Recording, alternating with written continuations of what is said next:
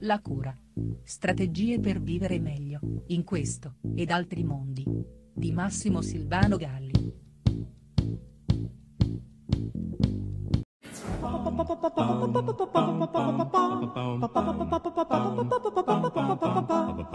La parola di oggi non poteva che essere Natale, che significa giorno della nascita ed è relativa a questo evento. Il plurale fa Natali e si riferisce alle origini territoriali di ciascuno, mentre se maiuscolo indica la ricorrenza cristiana della nascita di Gesù.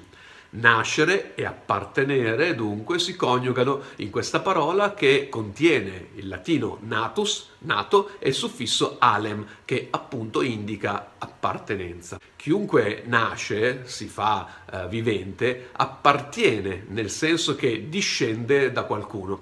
Non si può infatti essere eh, senza essere figli, senza essere stati figliati, senza appartenere. Per questo il Natale di ognuno non è semplicemente o solo la ricorrenza di una nascita, bensì la memoria di un'inscindibile relazione tra chi è nato e coloro da cui discende, che per estensione sono gli uomini, gli uomini tutti.